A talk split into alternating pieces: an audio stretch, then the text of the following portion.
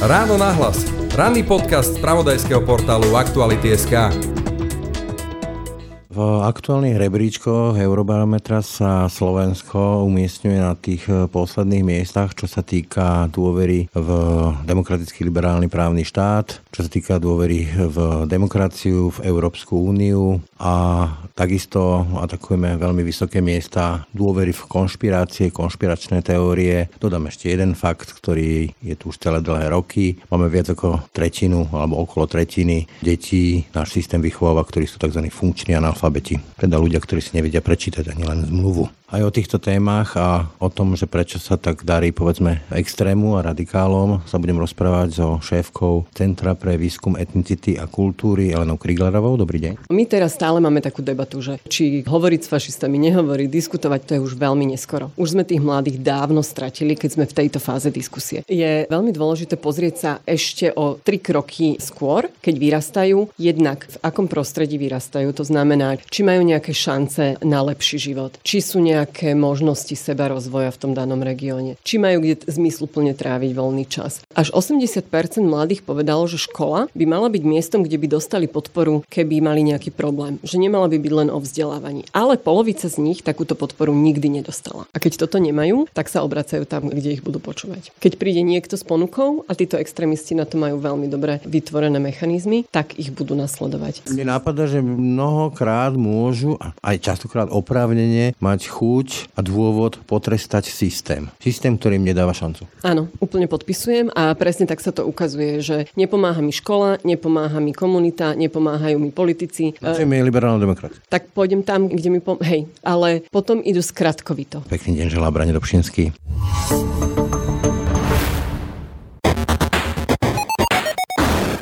Zaplnený štadión, burácajúce davy, viac ako 10 tisíc ľudí, takmer milión eur. To nie je futbalová ani hokejová liga, ale svetový turnaj v hre Counter-Strike Global Offensive, ktorý sa pred pár dňami konal v nemeckom Kolíne. Herná zóna vyslala na miesto dvoch redaktorov a jeden z nich, Lukáš Zachar, nám porozprával, aký to bol zážitok. Ako je možné, že e-športové turnaje dnes zaplňajú štadióny a či sa niekedy budú hrať počítačové hry na Olympiáde. Vypočujete si nás tak, že v ktorejkoľvek podcastovej aplikácii zadáte do vyhľadávania vyhľadávania technologický podcast Share a ideálne sa aj prihlásite na odber. Počúvate podcast Ráno na hlas. CVEK, teda organizácia, ktorej šéfujete, ste pracovali na projekte, citujeme, mechanizmus prevencie radikalizácie, polícia mladí spoločne. Cieľom je prispieť k efektívnym politikám prevencie radikalizácie mladých. Aby som to tak trošku zjednodušil, na tých sociálnych sieťach vidíme že také tie, pejoratívne to nazvem, kvetinkové babičky, ktoré sú také dosť agresívne a radikálne, ale nie je to tak samozrejme. Taká tá nepružnosť názorov to nie je len vecou veku, staršieho veku, ale však to vieme z tých prieskumov, keď e, sa Sena sa dostával do parlamentu, že malo veľa priaznivcov medzi mladými ľuďmi.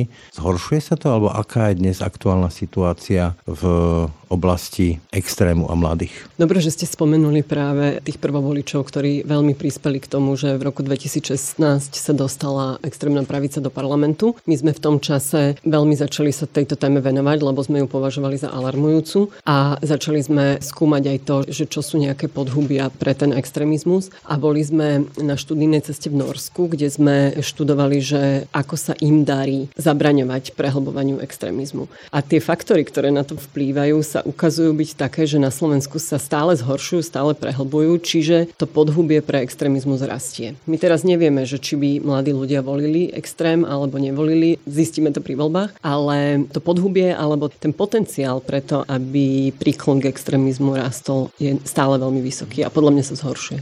Najprv zmapovať tú aktuálnu situáciu. Vieme povedať, aké sú nejaké čísla, že povedzme, že koľko percent mladých e, má sklon k názorom, ktoré sú, nazvime to, radikálne. A teraz nemám na mysli nejakú konkrétnu politickú stranu, ale jednoducho rýchle, jasné riešenia, pevná ruka a tak ďalej? No toto je zaujímavé, lebo my sme presne toto sa snažili neskúmať práve v tom našom výskume, lebo to nám až tak veľa nehovorí. Lebo je to situačné, je to okamžité. My sme napríklad skúmali v tom výskume, že čo považujú ešte mladí za extrém, ktoré prejavy považujú za extrémistické a ukazuje sa, že také tie klasické ako nosenie extrémistických symbolov alebo popieranie práv menšín alebo verbálne alebo fyzické napadanie postrádanie menšín, takmer 70% mladých považuje za extrém. Čo ale napríklad bolo veľmi zaujímavé, že sa ukázalo, že činnosť polovojenských organizácií, ktoré chcú nastoliť poriadok, považovalo najmenej ľudí za extrémistický prejav. Čo je veľmi zaujímavé, lebo vieme, že slovenskí branci a podobné organizácie boli veľmi aktívne aj na školách a ukazuje sa teda, že sa ako keby legitimizovali. Vrátim sa do svojej mladosti a keď sa tak spomeniem, tak e, jedna vec je povedzme, čo ľudia hovoria v tých prieskumoch, že tolerancia k menšinám, konkrétny príklad e, sexuálne menšiny, gejovia lesby. Jedna vec je deklarovať, že nemám s tým problém, druhá vec je, že sa mi stávalo, že keď som bol s takýmito ľuďmi, tak práve dostali sme nakladačku od tých mladých, čo je teda rozpor slova skutkov. Čiže do akej miery vieme povedať, že síce hovoria, že to by sa nám nepáčilo, ale v skutočnosti, keby s tým niekto prišiel, tak by s tým problém nemali. My sme robili jeden kvantitatívny výskum, ktorý ukázal, že naozaj napríklad akceptácia LGBT plus komunity je medzi mladými ľuďmi oveľa väčšia ako medzi celkovou dospelou populáciou, ale robili sme aj taký kvalitatívny výskum, kde sme hĺbšie rozprávali s tými mladými. A tam sme nadobudli pocit, že naozaj to už pre nich aj v porovnaní s tými 90. rokmi alebo 2000 už nie je taká téma. Že naozaj sa to nejakým spôsobom podarilo minimálne v tej populácii mladých, že sa to začína stávať normou, že oni to vôbec neriešia a vôbec to není pre nich téma. Čo je pre nich teda z hľadiska toho extrému téma? Ktorí sú tí noví nepriatelia alebo tí noví židia? Úplne najhoršie sa dlhodobo ukazuje téma islamu a moslimov, čo je veľmi... Tu na Slovensku však tu žije 5. No, ale keď si spomenieme, keď bola vojna v Sýrii, keď začali prichádzať utečenci zo Sýrie, tak my sme tu mali obrovský silný politický diskurs, ktorý hovoril, mali sme pred voľbami, ktorý hovoril o tom, že my vás ochránime. A v podstate všetci politici možno na jedného, dvoch ľudí hovorili, že toto je ohrozenie, my tu nikoho nepustíme, aj sme sem nikoho v podstate nepustili. A podarilo sa im, a to ukazujú aj naše výskumy, aj výskumy napríklad Inštitútu pre verejné otázky, naozaj v tej populácii vzbudiť pocit, že toto sú ľudia, ktorí nás veľmi ohrozujú. Čiže my keď sme, prepačte, my keď sme hovorili s nimi, s mladými aj o, ja neviem, o cudzincoch všeobecne, alebo teraz o Ukrajine alebo o Maďaroch alebo o rodovej rovnosti, tak tam to bolo relatívne pozitívne, ale ako náhle prišlo na islam, tak to bolo až také, že ale pr, že odtiaľ potiaľ. To mi z toho logicky vyplýva, keď si to tak dám do súvislosti, že ak povedzme ten mladý človek reálne spozna nejakého geja alebo nejakú lesbu a zistí, že s ním nie je problém, tak s ním nemá ani ideový, ani myšlienkový problém. Ale niekto, koho v živote ani len nevidel, ale je súčasťou verejného diskurzu, že on je tá hrozba, tak to môže byť pre neho problém. Na toto máme perfektné dáta z roku 2020, kde sme robili výskum postojov k cudzincom a tam sa ukázalo, že tí, ktorí majú nejakých cudzincov medzi priateľmi, kolegami, susedmi, tak majú výrazne, výrazne pozitívnejšie postoje aj k rozmanitosti, aj k moslimom, aj celkovo k migrácii alebo k nejakej podpore integrácie. Keď to ohmatali? Ale to bolo až neuveriteľné, ako to sedelo. Presne ako ste povedali, keď to spoznajú. A potom ja som osobne veľmi presvedčená, že naozaj to, ako sa vo verejnom diskurze používajú slova a ako sa o tých ľuďoch hovorí, tak to sa veľmi premieta do postojov. To bolo normálne vidno, že používali aj v našich iných výskumoch ľudia tie isté slogany, vety, ktoré používali politici. Čiže povedzme zase aktuálny príklad, kým tu bol diskurs, že pomáhame Ukrajincom utekajú pred vojnou, tak e, nie je problém, ako náhle sa ten diskurs začína otáčať, napríklad v Česku Babiš a podobní ľudia, Tomio Okamura, že zneužívajú systém, že si parazitujú na našom sociálnom systéme a tak ďalej, tak sa to môže začať otáčať. Absolútne určite sa to aj stane. A ja som presvedčená, že tá vysoká solidarita, ktorá bola na začiatku, bola daná aj tým, že je to susedná krajina, že sú nám podobní, že nie sú nejako veľmi kultúrne odlišní. Bol to taký šok z tej vojny, ale obrovský vplyv malo na to aj to, ako sa k tomu postavili politici. Dá sa povedať, že je to aj tým, že sú to mladí ľudia a mladá myseľ je veľmi prúžná, na rozdiel povedzme od tej starej mysle, ktorá už má nejaké svoje predsudky, nejaké svoje mechanizmy, ako spracovať veci, kdežto ten mladý je ešte veľmi plasticky fluidný? Je to tak, určite je to tak a zároveň jednak plasticky, ale jednak aj to, že oni majú už oveľa širšie siete, nielen sociálne, ale aj oveľa viac cestujú do zahraničia, chodia na rôzne erazmy alebo sa dostávajú do kontaktu s ľuďmi aj z iných krajín cez tie sociálne siete, takže to už je úplne iná generácia, ako sme boli my, keď sme boli mladí. Poďme teraz ale k tomu, kto sú tí mladí radikáli. Odkiaľ je to podhubie Dá sa to nejakým spôsobom popísať, že či je to na základe nejakých sociálnych pomerov, vzdelanostných pomerov, alebo mi nápada povedzme možnosti nejakého vyžitia, že tam v tom regióne alebo v tom mestečku, kde žijú alebo v dedine sú nejaké zmysluplné kluby, ktoré by ich zamestnali a podobne? Presne, veľa vecí ste už spomenuli, ale vrátila by som sa k tomu Norsku, že oni dlhodobo, keď aj pracujú v nejakej prevencii radikalizácie, tak oni vôbec nepracujú s postojmi, že čo si ten človek myslí. Lebo my teraz stále máme takú debatu, že či hovoriť s fašistami, nehovoriť, diskutovať, to je už veľmi neskoro. Už sme tých mladých dávno stratili, keď sme v tejto fáze diskusie.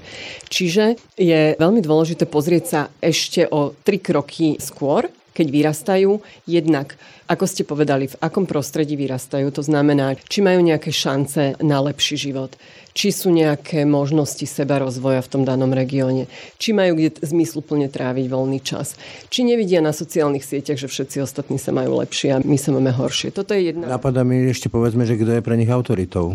No, ale to je aj, že kto je k dispozícii. A to je veľmi zaujímavé, lebo, lebo my sme sa práve že zamerali aj na to, ako napríklad dôverujú inštitúciám a na koho sa môžu obrátiť, keď majú nejaký problém. A toto bolo mimoriadne zaujímavé, pretože až 80% mladých povedalo, že škola by mala byť miestom, kde by dostali podporu, keby mali nejaký problém. Že nemala by byť len o vzdelávaní. Ale polovica z nich takúto podporu nikdy nedostala. Podobne je to napríklad aj s poradenskými zariadeniami, že oveľa radšej by sa išli porozprávať s nejakým konkrétnym psychológom, psychologičkou, dokonca viac ako na tých online poradniach alebo telefonických. Máme ich žalostne málo. Len Presne tak. To je presne to, kam smerujem, že či sa reálne majú na koho tie decka obrátiť, či majú kde tráviť čas, či tie inštitúcie slúžia im. Napríklad sme sa pýtali na samozprávu a absolútna väčšina povedala, že starosta sa nikdy nezaujíma o problémy mladých. To je, je to napríklad aj o peniazoch, alebo napríklad o tom, keď spomínate zahraničie, tak to sú proste overené mechanizmy, že u väzňov alebo proste aj u extrémistov autority môžu byť, čo viem, tréneri v prípade boxu alebo nejakých ďalších podobných športov, futbalu, že tie deti za nimi chodia a radia sa. Presne tak. A keď toto nemajú,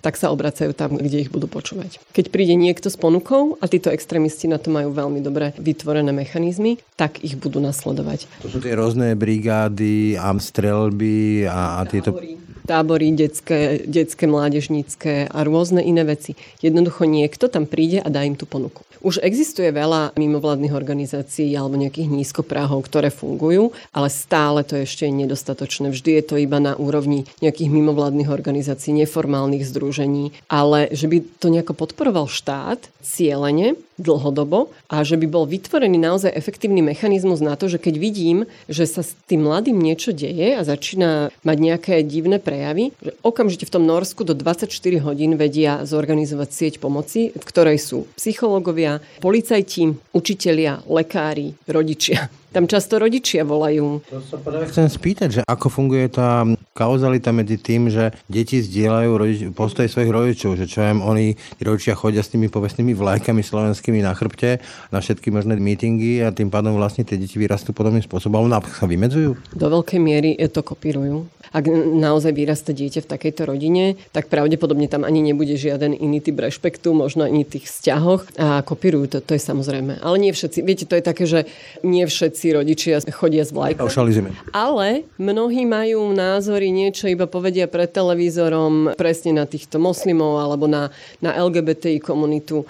A to už sa postupne odovzdáva. Čiže hej, dedíme to, ale s tým veľa neurobíme. Hej, to je generačná záležitosť. Ale práve preto musia fungovať tie inštitúcie, aby im pomáhali. No ale z toho, čo hovoríte, tak mi vyplýva celkom logicky, že to môže mať výrazne regionálny charakter. Lebo regióny typu, že Gemer alebo niektoré ďalšie Orava, kde je málo príležitostí zamestnať sa, tým pádom je tam málo peňazí, tým pádom ten starosta má málo peňazí na nejaký futbalový klub, na ďalšie aktivity, nie je tam psychológ, lebo však čo by tam robil, že je tam 5 ľudí, práca nie je.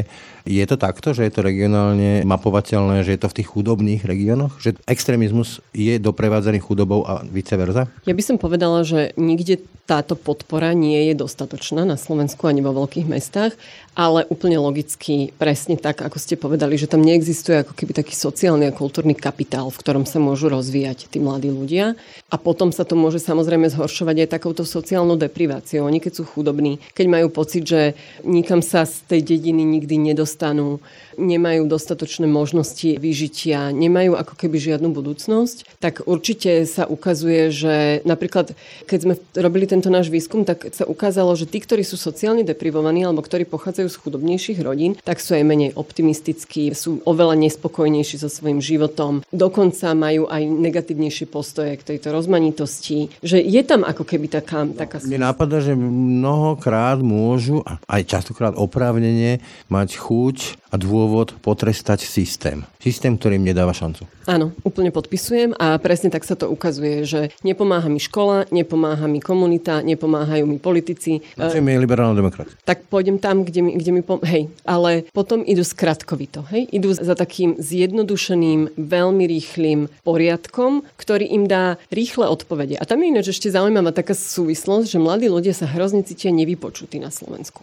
Že majú pocit, že dospelí ich považujú za nezrelých, nevyspelých, keď aj niečo povedia, tak e, dospelí si urobia svoje a nemajú ako keby priestor na to, aby necítia sa, že sú súčasť tej spoločnosti a zároveň napríklad ani nie sú zvyknutí klásť otázky v školách alebo diskutovať a nemajú také bezpečné prostredie, že oni možno aj majú otázky, že ako je to vlastne s tými Rómami, alebo čo tie konšpirácie, čo Rusko, Ukrajina, ale keď s tým niekde prídu, tak okamžite sa tá debata zastaví a oni potom idú na online siete alebo niekde inde idú.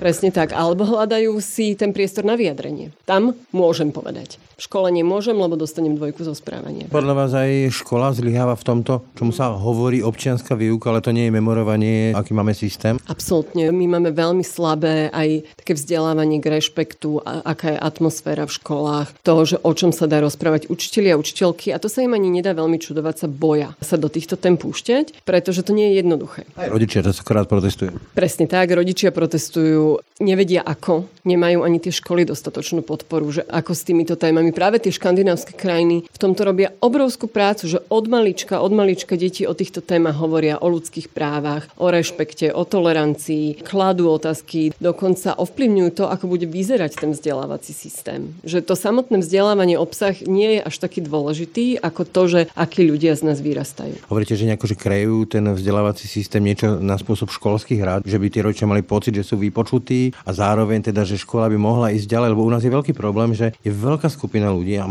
môj pocit je, že rastie, ktorá sa bojí toho, že by sa v škole rozprával napríklad o sexuálnej výchove, o právach menšín, lebo že toto je moje dieťa a ja si ho vychovám ako ja chcem. Školu do toho nič nie je. Toto ma veľmi prekvapuje, musím sa priznať, lebo nerozumiem tomu, že prečo rodičia majú... Pod...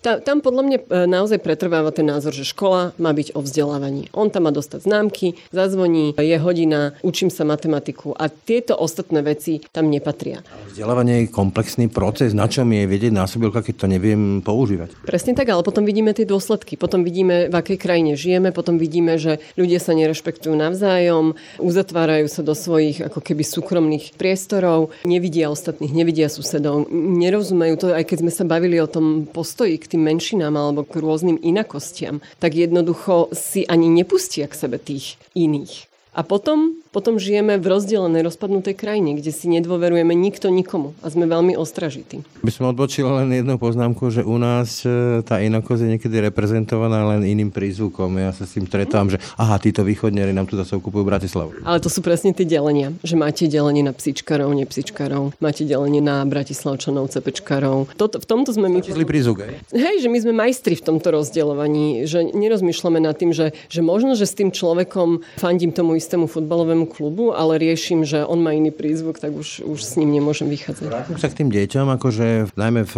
období puberty je veľmi kľúčové pre tie deti potreba identifikácie sa s nejakou skupinou. A keď cítia, povedzme, že tuto je nejaká silná partia, tak aj názorovo sa začnú prispôsobovať tej partii. A keď povedzme, že je tam nejaký silný jedinec, ktorý je povedzme, že extrémnejších názorov, radi sa k tomu pridajú. Funguje to takto? Áno, ale to je o tej ponuke. Že ku akej skupine sa môžete pridať. Možno, že by vás oveľa viac bavilo sa pridať presne k skupine nejakých fanúšikov futbalových klubov alebo, alebo že...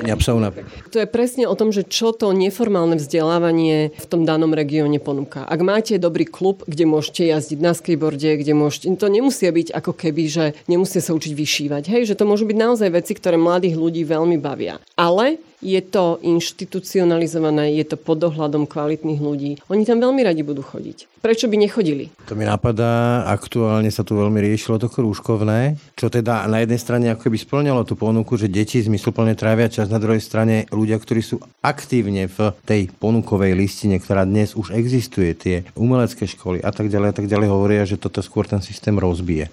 Pretože tie služby bude ponúkať ktokoľvek, je to tak zložito nastavené, že o to nebude reálny záujem alebo spadne ten záujem. Je to krok správnym smerom, či nie? Ja si myslím presne toto isté, že skôr by bolo treba systémovo podporovať fungovanie týchto inštitúcií, ako dávať ľuďom peniaze, aby si platili krúžky, lebo presne opäť sa k tomu dostanú iba tí, ktorí to najmenej potrebujú, alebo tie organizácie, ktoré budú poskytovať tie krúžky, budú mať veľmi dobre vyvinuté systémy na tie aplikácie a také tie bežné decka v bežnej dedine alebo v malom meste alebo na krúžkoch, ktoré nie sú takéto vychytené vyučené, zase budú mať problém. Alebo rómske deti sa k tomu nedostanú nikdy. Čiže áno, ja si myslím, že to je absolútne krok zlým smerom a navyše je to vytrhnuté úplne z nejakého systému e, poskytovania podpory vo vzdelávaní, či formálnom alebo neformálnom. To je iba taká ako keby čerešnička, ktorá podľa mňa narobí viac škody ako užitku. Čiže ak som to správne pochopil, systémové by bolo podporiť tých certifikovaných, uznaných, fungujúcich,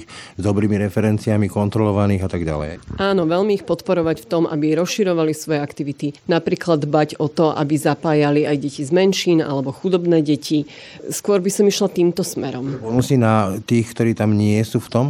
Neviem, či bonusy, ale určite sa dajú nájsť nejaké mechanizmy na to, aby my ako štát vás budeme podporovať, ale ukážte nám, čo ste urobili preto, aby ste zapojili aj deti, ktoré k nám si nevedia nájsť cestu. Spomínali ste Norsko. Čo sú také kľúčové body, ktoré by sa dali preniesť, e, zmysluplne preniesť do nášho regióna, pomohli by? Začať veľmi skoro. To znamená, že oni majú také ako keby tri úrovne prevencie. Prvá je zelená, ktorá je taká, že ešte vlastne sa s tým dieťaťom nič nedeje, nejaví nejaké znaky ničoho, ale ale pracuje sa presne, všetka táto podpora, o ktorej sme hovorili, je tým deťom dávaná. V školách sa o týchto témach bavia, vedú sa k demokratickým hodnotám, k rešpektu, pracuje sa s rodinou, poskytujú sa podpory na to, aby deti nevypadávali zo systému, aby neboli sociálne vylúčené. Toto všetko sa deje. Ak sa už začne niečo niečo ako keby javiť, lebo samozrejme, že môže sa stať, že ten mladý človek je v nejakej životnej situácii začne sa prikláňať k takejto nejakej extremistickej ideológii, tak oni keď začnú vidia nejaké prvé známky toho, tak ako som spomínala, oni sú schopní do 24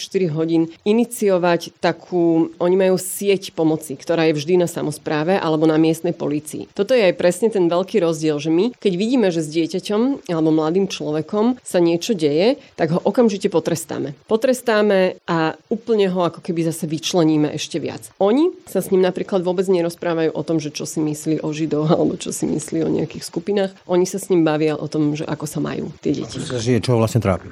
Tak a veľmi často prídu na to, že, že práve niečo rieši a to je ten úplne prvý bod. Už keď je v tej tretej fáze, že je aktívnym členom, už je neskoro. Druhé, čo mi z toho vyplýva, je aj výrazná decentralizácia, že riešiť problém na mieste, nie je to ťahať do nejakých resocov a neviem kde všade po Slovensku. Absolútne, lebo, lebo vy žijete v komunite. Aj keď sa hovorí o integrácii, vy sa integrujete do nejakého mesta, obce, susedstva. Tam vás pozná váš učiteľ, tam vás pozná váš pediater, tam vás pozná sociálny pracovník alebo sociálny sociálna pracovníčka alebo nízkoprahový klub. Presne vedia, kto ste. Áno, a je to blízko. Je to blízko a vy je napríklad ako samozpráva viete si mapovať potreby tých detí. Viete zistiť, že dobre, tuto mám nejakú skupinu, ktorá sa mi začína niekam posúvať, tak sa jej začnem venovať. Zo štátu je to veľmi zložité. Podľa vás e, je to ale riešiteľné v situácii, keď naozaj máme tu čoraz viac kolabujúci štát plus tá dôvera ľudí v čokoľvek a kohokoľvek, ten koncept pravdy ako zhody vysloveného a mysleného s realitou sa stáva úplne že tekutý, každý si to rozpráva, čo chce a pravda je, hoď čo, čo sa nájde na webe, je to ešte riešiteľné? Je to veľmi ťažké, je to čoraz ťažšie, pretože ja v tejto téme pracujem 20 rokov a som dúfala, že ne, ja som si nemyslela, že to bude vyriešené, ale že pôjdeme aspoň nejak, nejakým istým smerom. Ale všetko nasvedčuje tomu, že to práve, že sa ešte viac a viac rozpadáva. Čiže ja neviem, ja si myslím, že keby to ukazuje sa aj v covide sa to ukázalo, aj pri tejto ukrajinskej situácii, že tie samozprávy sú naozaj veľmi efektívnym a dobrým hráčom a kľúčovým aktérom. Keby aspoň na tejto lokálnej úrovni sa začali veci diať a začali sa podporovať presne aktivity na to, aby mladí ľudia sa cítili začlenení a aby mali takú vyššiu kvalitu života, nielen finančnú, ale celkovú. Tak toto ja vidím ako cestu. Nechcem byť skeptická, že, že to vôbec nepôjde, ale ak niekade, tak tade to. Čiže podľa vás e, tým kľúčovým je, aby ten mladý človek e, mal pocit zmysluplnosti seba v tom zložitom, často stále viac zložitejšom svete. Hej, aj možno také istoty väčšie, akože viem, že to tak znie politicky, ale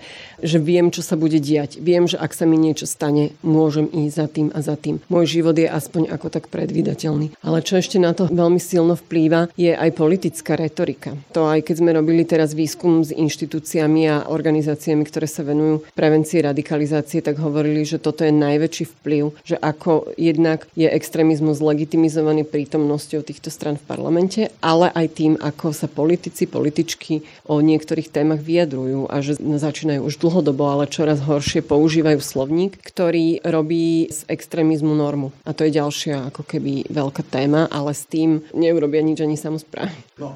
Stačí už len, ako sa posunul ten e, diskurs, napríklad pri politických diskusiách, kde politici idú dopredu už s tým, že naložím mu, nie že sa s ním budem rozprávať, alebo presvedčím ho, alebo nechám sa presvedčiť dokonca.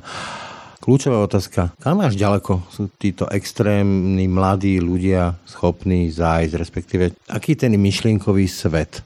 Vieme si to predstaviť ako niečo, povedzme, že tie 20. roky minulého storočia, nejaké Nemecko, že, že naozaj, že tu toho vznikli tisíce ľudí, ktorí boli schopní stražiť koncentráky so Židmi, alebo ako vyzerá ten ich extrémny myšlienkový svet? Ja nie som na toto odborníčka, takže by som si netrúfla to presne takto pomenovať, že aký je ich myšlienkový svet, ale ja si osobne myslím sociologicky, že bude stačiť, keď sa nájde niekto veľmi charizmatický a šikovný, ktorý dokáže týchto ľudí zorganizovať a získať na svoju stranu. Lebo zatiaľ, podľa mňa my na Slovensku vďačíme tomu, že to tu nie je horšie iba tým, že tie strany, ktoré ktoré tam sú, nie sú dostatočne ako keby šikovné. Hovoríte, že sú títo mladí radikáli veľmi plasticky formovateľní až do extrémov, ktoré si ani nechceme predstaviť? To nie len mladí radikáli, ktokoľvek. My sme už v roku 2012 hovorili, že približne 60% populácie má potenciál ako keby prehupnúť sa na tú stranu extrému. Že nie sú otvorene extrémistickí, ale majú niektoré názory, ktoré pri istom type vplyvu môžu ich ako keby prehupnúť presunúť na tú stranu. Iba okolo 15-16% ľudí boli takí, ktorí boli silno presvedčení o hodnotách rešpektu, demokracie, rovnosti práv a podobne. Potom bolo 10% takých, ktorí už teraz to vnímajú extrémisticky a celá tá skupina medzi tým je ako keby zraniteľná na tieto témy a to bolo v roku 2012 a my sme už vtedy poukazovali na to, že, že je veľmi dôležité, ako sa bude vyvíjať politická, sociálna, spoločenská situácia v krajine, že kde sa tí ľudia začnú ako keby preklapať a v roku 2016 sa dostali extrémisti do parlamentu. Čiže vieme asi, ako sa to začne. Niekedy stačí vidieť, čo sa stáva normou a ako sa posúva hranice tej normy. To znamená, že keď sa potom už len niekto pridá k tej väčšine, tak nemá ten pocit, že je extrémista. Alebo si to ani on neuvedomí, to je tá povestná varená žaba, že my tým, že sme v tom, tak sa stávame ako keby otupelejšími aj k vyjadreniam vo verejnom priestore, že to, čo sa dnes hovorí o ľuďoch, vedcoch, ženách, gejoch, moslimoch by podľa mňa v takejto miere nebolo možné ešte pred nejakým časom.